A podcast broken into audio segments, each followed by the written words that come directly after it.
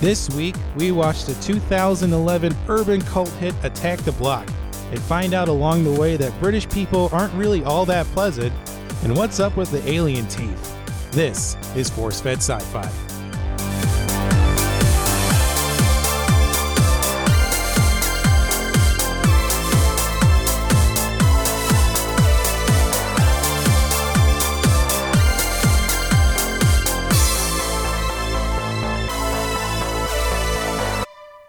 Hello, everybody, and welcome to what is sure to be another thrilling, exciting edition of the Force Fed Sci Fi Podcast. I am your host, Chris Rupp, and I am joined with my co host. Sean Culp. Thank you, everybody, so much.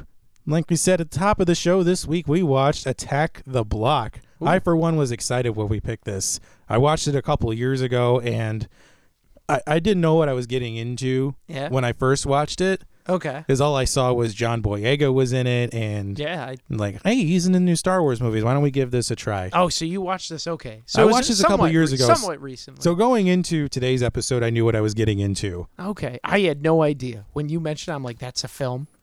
and I, I mean, I saw saw who it was, John Boyega. I'm like, all right, cool. This movie we ca- it came out in 2011. It's about a London street gang Yes. that has a chance encounter with an alien and suddenly find themselves in a fight for their home and survival. So the movie's runtime is o- is just under 90 minutes, so pretty short. Um, you can definitely crank it out in an afternoon. Um, but who who wrote and directed this movie? The right, the director is Joe Cornish, and it was written by Joe Cornish as well. hmm Mm-hmm. Joe Cornish does has a uh, pretty good screenwriting credits. He did um, the Adventures of Tintin, the Steven Oh. Spielberg animated film. Oh, from A few really? years ago, He re- he also wrote the first Ant Man with Edgar Wright. oh snap! So he's probably making some good money. off of Well, it. Oh, He's he got a was nice until check. he did the the King Arthur movie earlier this year, The Kid Who Would Be King, and that was Oh. um that didn't do so well. Well, no one asked for that film. No, nobody's asked for a bunch of these whole medieval remakes that we've seen in the last couple of years. I think that movie, I think the kid who would be king lost something in the range of forty million dollars. Yeah, That's like John Carter. Mm-hmm. But when this movie came out, it really was giving uh, gave Joe Cornish a bit of a rise in his name, and I was surprised it took him this long to direct another movie because I thought this was very well done for your first outing. Yeah. Oh yeah. It's solid for such a low budget. Oh yeah, If you want to see a great film, that's why I've been saying about this. If you want to see a great film with a low budget, check it out. Oh yeah, well, it's all, it, like it's also starring John Boyega, who we Yeah. now know as Finn from the new round of Star Wars films. Mm-hmm. Uh, Jodie Whittaker, who is now starring as the Doctor Who character, Yeah. um, the first female Doctor Who, which I know pissed a lot of people off for whatever reason. Again, it, it's just a bu- in Uh. this case, I think it's just a bunch of British incels who uh, want to hold on to their idea of who the character is. Incels. Yeah, right. They own the intellectual property. Yeah, yeah, I got news for you guys. You don't own anything. It's who the creators and producers want to go with. True that. brother. Um, also starring Nick Frost as Mm-hmm. a, uh, I guess dim-witted is appropriate term. Dim-witted pot dealer, Dim-witted pot, Pot- grower. pot grower, I guess. Yeah. Yeah, I wasn't too sure of who his role, what his role was within the criminal enterprise. Other than rocking those jumpsuits, yeah, those nice Adidas jumpsuits. well, the movie takes place in one night, so of Right. course he's not going to change his clothes. And, No. and Nick Frost's character does seem like the kind of guy who has multiple Yeah. jumpsuits. oh yeah, that's not a one-shot stop, man. Um, there's also the cast is rounded out with a few other bit players. I noticed from a lot and looking up the credits that for a lot of these guys, this is you, this is their only movie, or they did television after this. A few of them, uh, one of them went on to become a pop singer. Another does mostly London stage works. So these, with the exception of the three we mentioned, they haven't gone on to bigger and better things, Nope. which, which isn't true of uh, our American movie child stars Yes. like the Goonies, those those actors went on, all went on to bigger and better things. I mean, Mm-hmm. Josh Brolin is wiping out half the universe now. Sean Astin, you know, is uh, Samwise, will always be Samwise. Oh yeah, Jodie Foster, all those guys. Okihi Kwan from um, the Goonies was uh, in an Indiana Jones movie. Freaking Natalie Portman. hmm So at least our, our child actors, most of them go on to do things, and most of them don't develop drug habits. So let, let's get into the filming of the movie. All right. So did- there were only two suits that were built for the aliens. And you Mm-hmm. were, I mean, and you were saying something about there was just people in those suits the entire time. Yeah, it was just like gorilla suits with guys. I And- imagine and that then- got really hot. Oh my goodness, I know. When I saw them, like what the real monsters were, I just started laughing. I'm like, this is amazing. Yeah. You actually got real. Now were the teeth uh, computer graphic or were those They part were. of the costume? They were part of the costume, but they added the lights and then the other rows in it later in editing. okay. So that- there that were lo- some did look pretty teeth. good. I mean, they were without the, solid. I mean, oh, you- yeah. I think the suits had to have something besides because they were just straight black. They were. Well, the well the blackness where they didn't reflect any light, that was also CGI.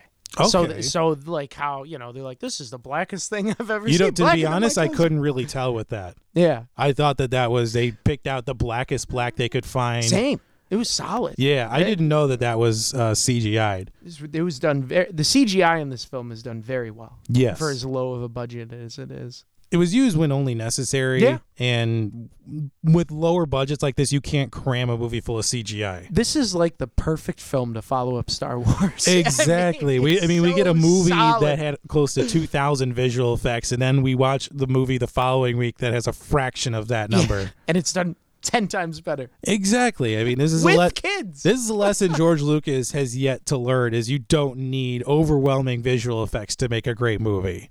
Gosh, hey, the jaws were animatronic though.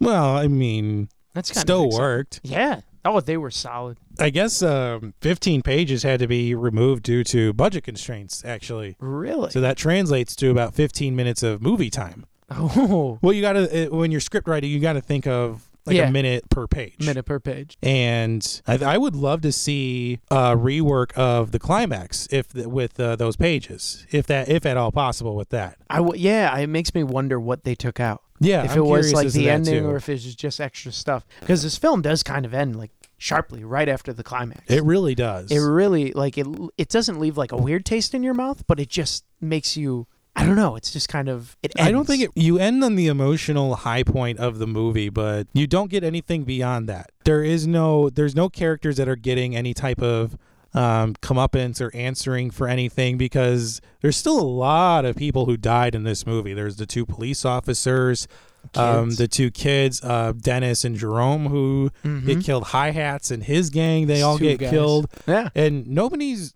And of course, the dog, the poor dog, Pogo. yes that is our uh, red shirt Yeah, that Pogo. dog did not have to die. no literally that was its whole purpose of this film I felt so bad for that dog.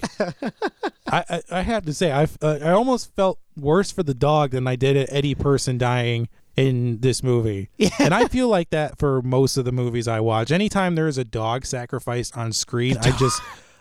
It's true. but usually, you're also a dog owner I am. But So- usually when the dog is killed, it's done in an uh, unceremonious way. no they didn't even show the dog being Yeah, killed. usually if a dog is killed in a movie like this, it's to foreshadow impending doom and Do- gloom. yeah oh yeah and that poor dog like you could hear its like squeals Yeah. so i was like oh and that is the cutest name I've heard for a dog. Like I'm not into cute I'm not into cutesy names like that, but I thought like, okay, that's that's appropriate for a little a little dog like that. Uh, do you know this film actually? It was shot for six weeks. Six weeks. That was it. Just six weeks. Hmm.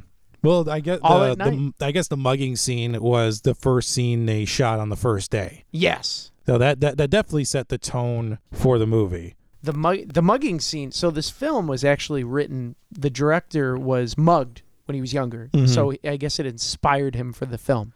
Yeah, and then he added all the obviously Oh, aliens yeah. didn't come after he no, was mugged. There is no aliens that have come to London unless I don't know. You're a conspiracy theorist, and you can tell me. Speaking of aliens coming though, um, is that our science for the? You know, I, I do want to talk about the kids making first contact with this alien. Assuming that Moses is the oldest of the group at 15, and Yes. I'm guessing the rest of the kids are between the ages of 12 and 14. Mm-hmm. Upon immediately encountering the alien and it attacking Moses, their first thought is to go after the alien and bludgeon it to death. Yeah. So, this is the question I want to ask is who do you want in the event that aliens do come to Earth? Who do you want to make first contact with them? I mean, obviously you need somebody who's non-threatening, who can speak for the Earth in a way that's like, "Hey, we come in peace. We're not here to hurt you." Uh, my first thought, Oprah. Oprah. I was thinking Tom Hanks. She's non-threatening, universally loved. What if Oprah and Tom Hanks Oh, made first My contact? God, that would be the The aliens friendly- would embrace us with open arms, and everything would be golden. They would. Those- Because if you don't love Tom Hanks, well, then there's something wrong with you. yeah. And If you don't love everybody lo- Oprah. and everybody loves Oprah, but I think that's more for the fact that they just want a free car. Yeah, that's what I mean. She would probably give the And aliens, the aliens a would free- come down and she would just point at all of them like, you get a car and you, get, a car, and you get a car. On the flip side of that, do this is this movie is definitely a case for teenagers not making first contact. No. They should not be allowed. And in this week's segment of people not doing their jobs, where are the kids' guardians in all of They this? aren't. There's only one scene where it shows them with their parents. Yeah. Because so they realize that an aliens are attacking because there's a scene where like uh, the aliens rain down to the earth through like fireballs Mm-hmm. and they're like, oh no, we're being invaded. So they all go home to get their weapons to kill these peop- these aliens and all their parents are like, come home in ten minutes. Well, it's really all the, these different and it's things. the briefest of scenes too. it's so brief. I mean, we get a, a brief scene when Biggs is trapped in the trash bin where he's calling his mom, and his mom doesn't believe what he's saying. No, she doesn't. The whole time he's calling her. If that was my mom and I was calling her locked in a trash bin, she would be locked and loaded, hunting me down, be like, and yelling through the streets, "Where are you?" Aw. I mean, aliens be screwed that they're running around in the street. She wouldn't care. She would just like, "No, I told you to come home ten minutes ago, and that was an hour ago, and you're still not home. You better get home." And I liked how they were all counting their minutes and Yeah. text throughout the film. I'm like, oh, The good old like this Yeah, back movie in is the only day. like eight years old. yeah. So back, and, you know, people still counting down the minutes on their phone nowadays. People don't care. I only got one message left. yeah. You can't send all this information in one message. I got one minute left, Mom. I'm gonna make it count. Yeah, that was pretty good. Let's talk about actually the a- the uh, accents, the dialogues. Yeah, I It's- felt like it's wa- very heavy. heavy, he- definitely heavy on the cockney. You definitely know that Slang. you are in Britain when this movie opens. Totally. Um, but I felt like I needed a glossary of terms. Yeah. Watching this movie, especially in the beginning, because I had watched this, but it was a few years ago, and Mm-hmm. I totally forgot all the slang they were throwing around. Totally. And it's all it's like heavy slang. I guess Mm-hmm. the director wanted to include it because it's these kids are you what could you say like poverty? More impoverished I don't kids? think lower not in, end. definitely on the lower end of the income spectrum, Mm-hmm. but I wouldn't call them impoverished because they have places to live. They do. All of them have cell phones. They have clothes to wear. It looked like relatively new Mm-hmm. clothes. yes. So I wouldn't call them impoverished. Definitely call them unsupervised. Yes, they are in supervised. And they're mugging people Yeah. and robbing people. Which I have to say that um, this gang. Fireworks. Yeah. What do you who you, who you robbing with fireworks? I do have to say though that this gang comprised of um, past Moses, Dennis, Jerome, and Biggs is actually pretty cool. They're pretty Mm-hmm. Yeah. diverse, but never ex- with the exception of the first scene where they're mugging. I never considered them a gang afterwards. Yeah, they dev- they definitely scrubbed that later. This because definitely felt more like a group of friends that were kids. yeah, they didn't know what to do with their station in life. Maybe in the future, one or two of them will get out of the block and move on to a better neighborhood and Yeah. better things. But never once did I feel like that this was a violent, we're out to get you gang, with the exception of the opening scene. Yeah. And I'm glad that with the uh, diversity of the gang, Well, it's important to do that if you are going to do a movie that's kid centric, that you have to feel and empathize with the kids. the thing is, it's also like it's a kid centric film, but it's R rated, right? Because they swear. They swear use a the lot. F word all the time. Hi hats, swears all the time, and There's blatant murder, blood, guts. Yeah, I the mean, aliens are ripping people apart. This is this is a hard R. That's why I like this film. It's so ironic with kids and everything. It's totally something that you wouldn't see it made in America. Oh yeah. This is- there's the slang, there's the kids. I mean, it even the kids are being killed too, Mm-hmm. which we don't see this a lot in American films. And I think our producer Jeremy was saying that they were debating whether to use subtitles Yeah. or not. Yeah, because the, it was so slang heavy. They were worried that American audi- audiences weren't gonna. It gives Understand flavor it. to the movie. It does. It took me out some moments where I was just like, ah. But you kind of you pick it up. but it after a feels while. right being uttered by unsupervised preteens. Uh, totally, because I was thinking about that while watching this. I'm like, dude, this is something A that I would do as a kid if I was that age, and B, like we were swearing and saying crazy slang when I was 14, 15. but also all the pop culture references too. Like there's um, Harry Potter references, Oh, Years that's of War, Lord of the Yeah. Rings, Pokemon, Call of Duty, Naruto. I feel like Joe Cornish really did his homework when He did. trying to research how to write dialogue for kids. Oh yeah, this film is tight. Mm-hmm. I really enjoyed watching it. Um, I would love to see an, a long cut of this movie. If if those miss if those 15 pages are out there, mhm. uh, Reddit users get on that and then see what this and about. see what it looks like. Do an animatic, put it on YouTube, or Yeah. petition Joe Cornish to do like a, a postscript for this movie. But I feel like that this movie would be prime for a reboot. a reboot. Mm-hmm. What? Maybe not so much a sequel because Well, a well, sequel. John Boyega's g- gone on to do bigger and better things. Jodie Whittaker's doing Doctor Who. yeah. I don't know where Joe Cornish's career is going to go after the kid who would be king flopped. But Yeah. if you did a reboot with like one or two of the kids from Stranger Things, or if you leaned hard into the violent direction, Yeah. I feel like this could be a decent reboot. Well, I it could. I'm not a big fan of reboots. Well, we haven't I hate well we haven't talked about that much on this show. I know. We we we often find films that are entrenched that can be encased in one movie. Yeah. Or they're already part of a, a Sequels. longer story.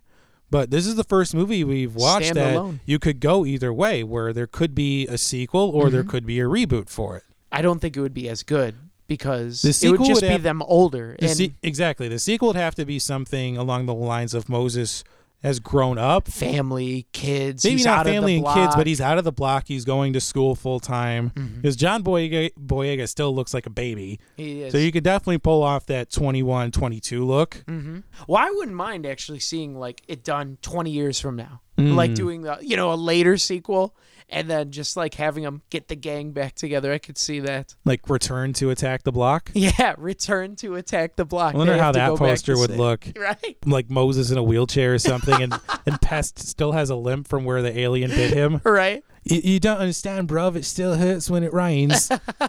Every night on on that night on the anniversary, it always hurts a little. Samantha Adams is now an actual doctor. Yeah, and is like She's- Moses calls her up, like, "Listen, they're back. You need to come help us." And she just hangs up the phone, like, "Nope." But they have to suck her back in somehow. Yeah. That would be I could see that. I wanted to look up because at the beginning of the movie we see all the fireworks going off, and I wanted to look up if there was any significance to it. I think it was turns a out- yeah, it tur- celebration. yeah. Turns out the movie takes place on November fifth, Okay. which in the UK is known as Guy Fawkes Day or the Yeah. Gunpowder Plot. And if you're unfamiliar with that, it was definitely kind of uh, fantasized in um, V for Vendetta. Okay. So, a revolutionary by the name of Guy Fawkes wanted to blow up Parliament, and the, he was planning, him and his conspirators were planning to begin the Catholic uprising by destroying Parliament, but he was betrayed and executed, and hence November the 5th has come to be known as Guy Fawkes Day. Guy Fox Day. But now it's come to be celebrated in the UK with fireworks being set off. So having it set on Guy Fawkes Day is definitely an, al- an analogy for rebellion and applicable to kids. You know, they're unsupervised. They're leading this war against the aliens that nobody else knows anything about. yeah, which no one knows anything about him this whole film. Yeah, It's like no one believes him. in in this country at least, if there were even a hint of alien activities, there would be the Men in Black or the CIA or whoever is in charge of All over. overseeing all that would be all over it. Those people would be sequestered. And You wouldn't know anything. Tommy Lee Lee Jones would just come out of nowhere being all cranky. Just like, we need to stop all these aliens. And Will Smith would just be like, chill, man. All right. Let's go get some pie. This film, I think if we are going to take it anywhere, I just wouldn't because the CGI is so tight. What makes it for me incredible is how low of a budget it is and how well it was put together.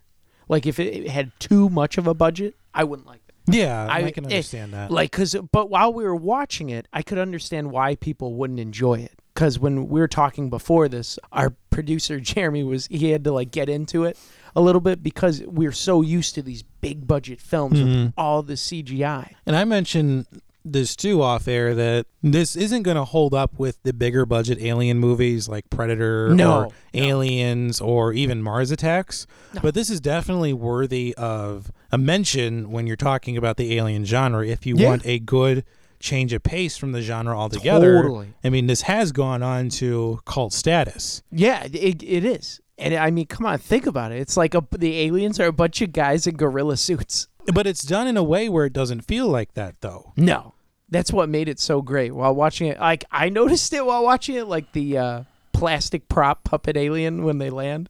I'm like, this is amazing. Already, it's great because of the cheesy prop, but it works. It works in what it and how they used it, and it wasn't too uh, schlocky. Well, all the action in the movie is tight as well. Yes, Like when they're escaping the block and they're on bicycles and Dennis has his his moped and shout outs to mopeds. yeah and and Biggs has to actually do his jump to get away from the aliens. I Yeah, mean, even the that setup scene for is that. very tight. it was. Everybody gets their own cool moment in the movie. And that- and that's what I really enjoyed about it. Mm-hmm. But I did feel like a lot of it was overshadowed by Moses. Yeah, He definitely gets his his the lion's share of the hero moments. yeah. He's the main protagonist throughout this film. he's marked as the protagonist right in the beginning when Right. the alien scratches him. So right away, you he has that distinguishing mark that a lot of heroes get in the movies. Mm-hmm. You know, like scars, or they get some unique tool that will help them on their journey. And Moses has that the scratch on his face. Yeah. Yeah, and he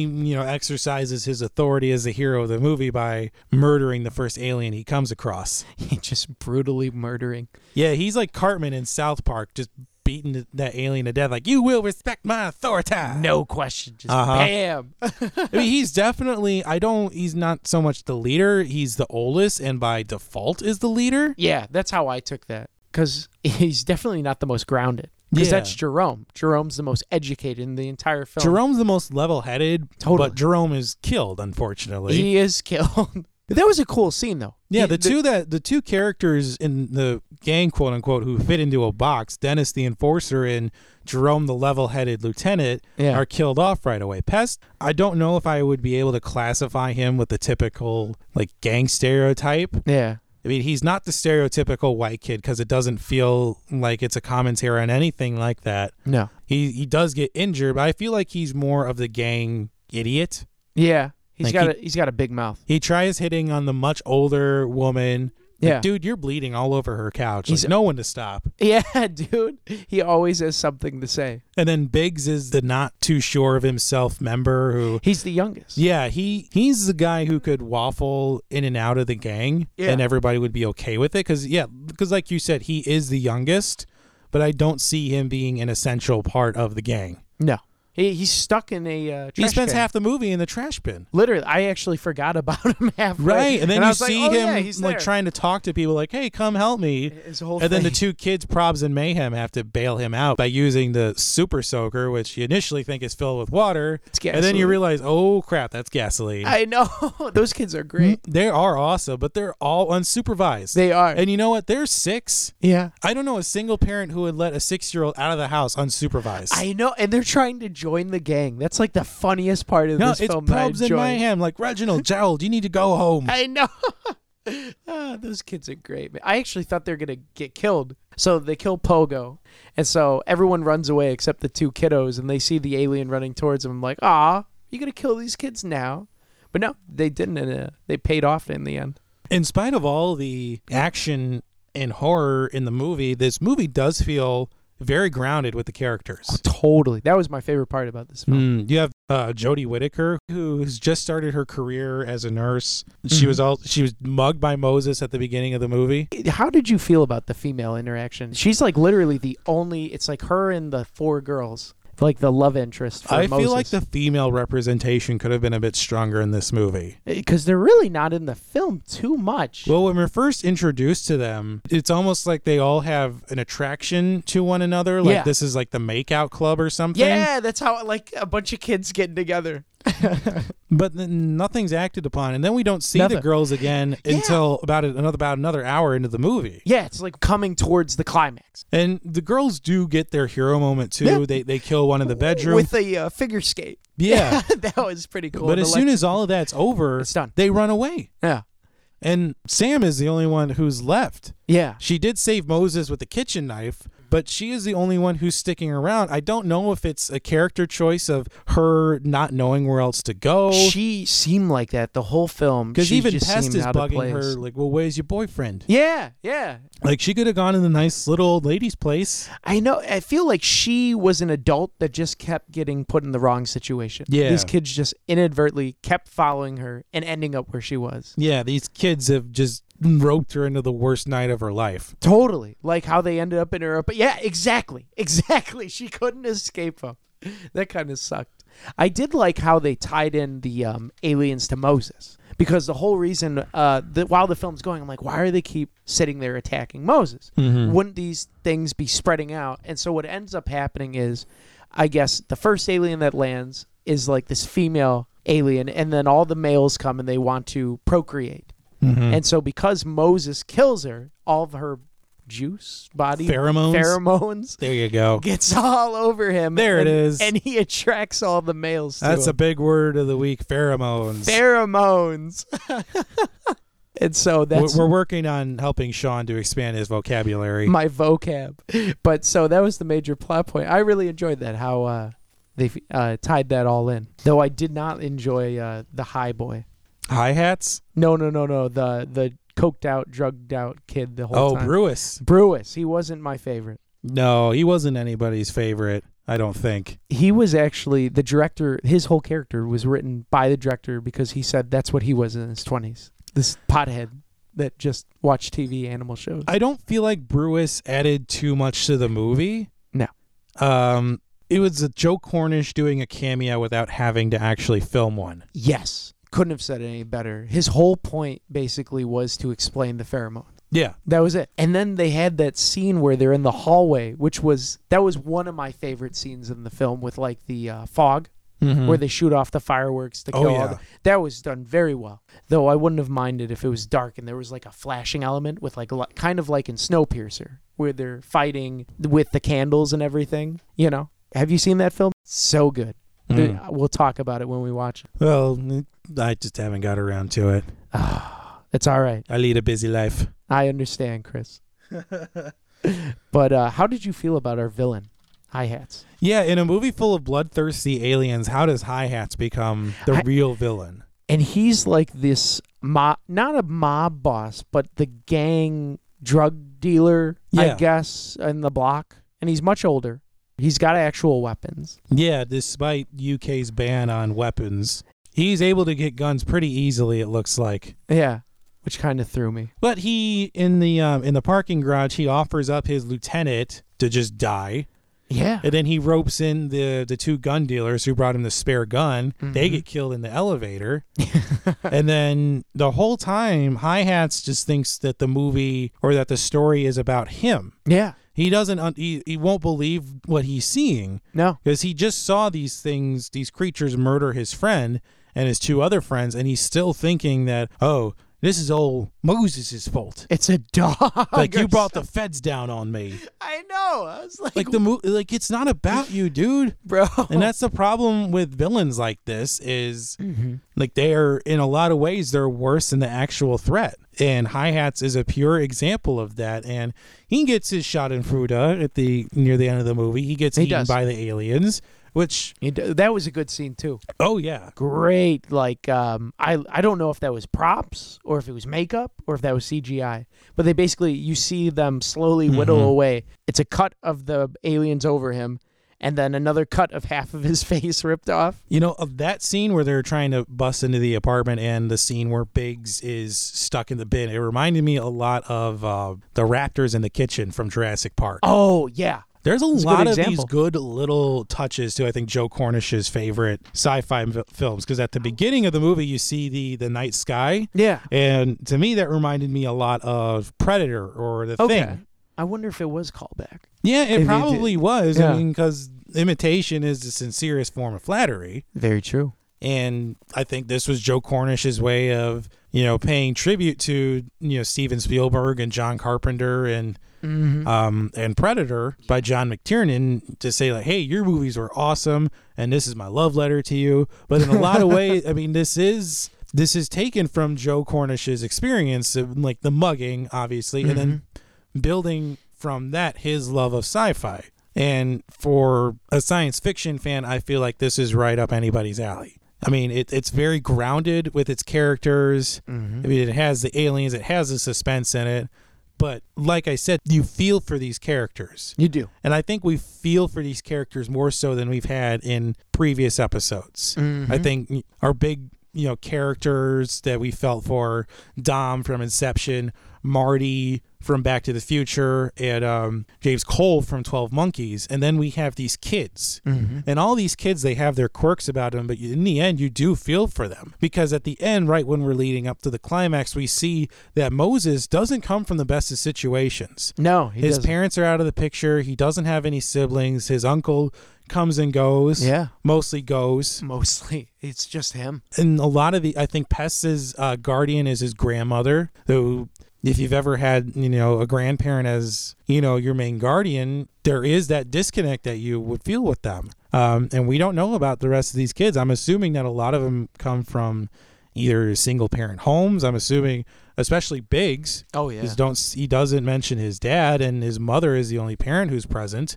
Um, same thing with Jerome. And I think Dennis might be the only one who has a stable family for the most part, but Dennis is ultimately killed. So I think it may have been a clear creative choice by Joe Cornish to kill off the characters who seem like they have stable home lives. yeah, it's very ironic. Like Jerome was killed, and, And then he's- Dennis and his dog were killed. yeah, and Jerome was the most educated out of all of them. Yeah, so I think this was really saying to the audience that if you find yourself in a situation like this, no matter how outlandish it may seem, no one is safe. That was one of my favorite aspects of this film. That it anyone was killed, and everyone who was killed, there was a reason and weight to it.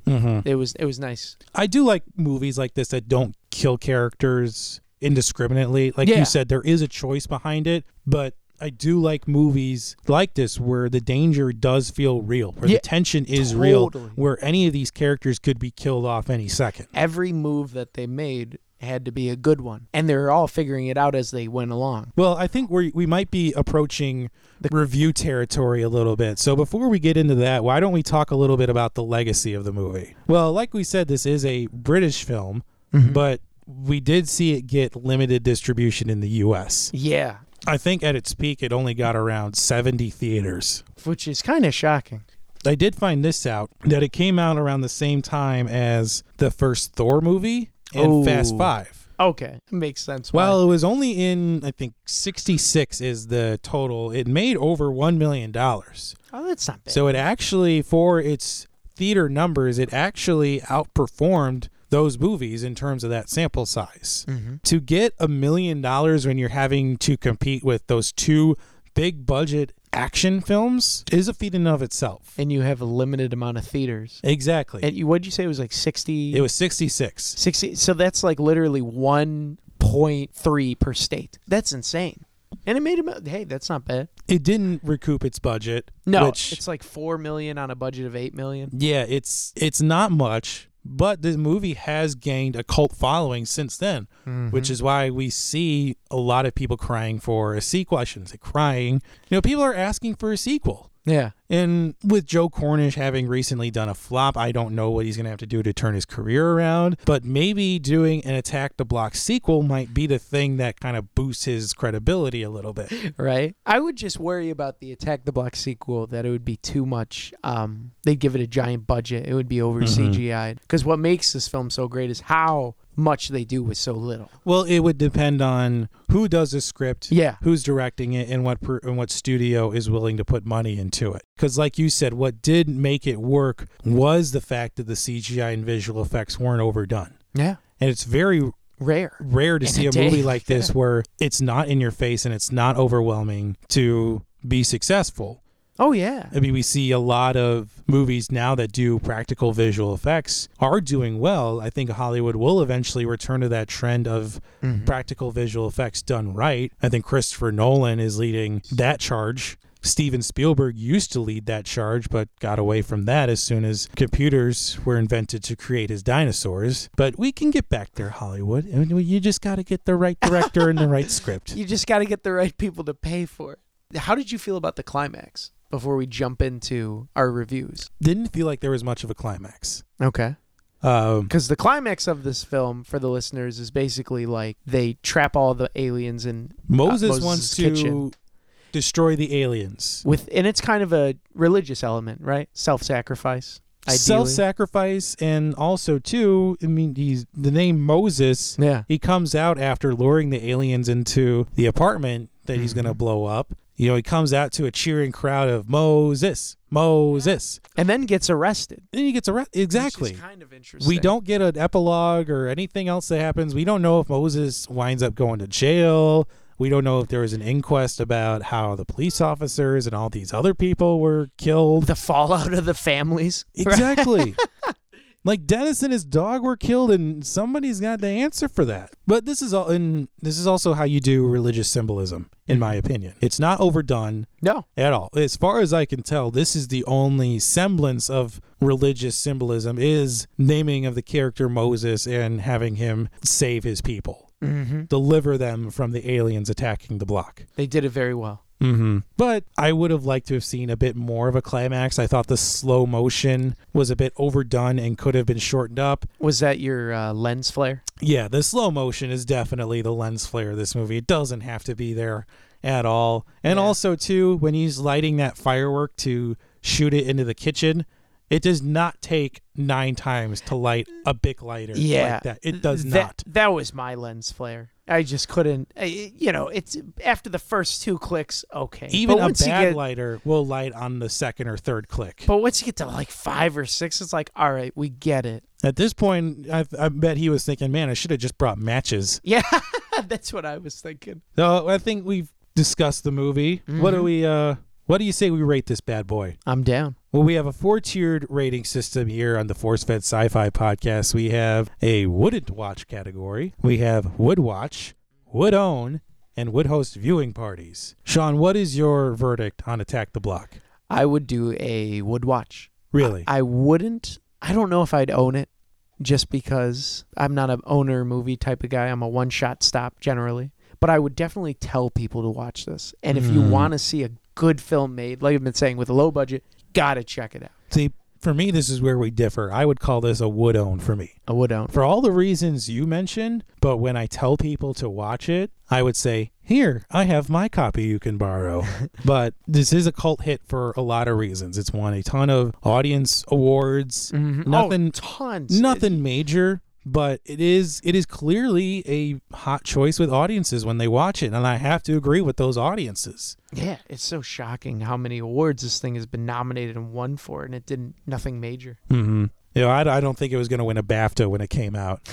no, definitely not. But at least an MTV or something like that. Mm, maybe I'm- a maybe a Saturn. well, MTV's caught in doing reality television. They're not going to watch a British film for any reason. That is true. All right. Well, with that all out of the way, what do you say we pick our movie for next time? Let's do it. All right. Well, we're going to enlist the help of our friendly random number generator AI, Major Samantha, Woo. and we're going to have her pick between 1 and 118 from our recently modified movie list. Had to take a few out of there and switch it up a little bit, but we're going to put it in here. And uh, number 114, which, ooh, I don't know what you feel about this one, Sean, but it is 1997's The Postman, directed and starring Kevin Costner. The Postman. The Postman. I've never seen this. I've well, heard we about are now getting into the Kevin Costner it. Oh, sci-fi there, realm. there is so many Kevin Costners on this list. Mm, I think it's just this one in Waterworld, but That's only we, these are the only two we got on here. those are the only two so far we got. I mean, there's of course there's probably a bunch of direct-to-video ones that he's done that will be analyzed and maybe added to the list for future use because well everybody gets into the per- every actor gets into the period of the career where they just have to do direct-to-video sci-fi movies. Yeah, We're looking at you, Nicolas Cage. and John Cusick. Mm, I don't even know if John Cusack is even doing movies anymore.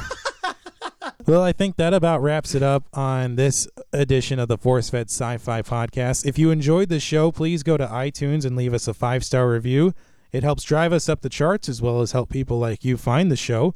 We are across the spectrum of social media with Facebook, Twitter, and Instagram, all at Force Fed Sci Fi. You can check out and download episodes at Apple Podcasts, Spotify, Google Podcasts, or wherever you find podcasts, and please subscribe so you never miss an episode.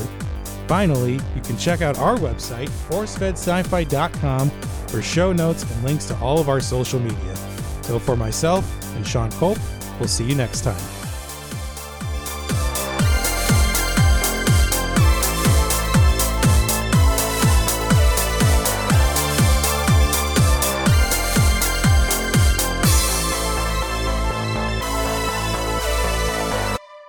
Force Fed Sci Fi is written and hosted by Sean Culp and Chris Rupp. Website design and associate producer is Jeremy Keski. Artwork designed by Mike Berger. Theme work composed and performed by Custom Anthem.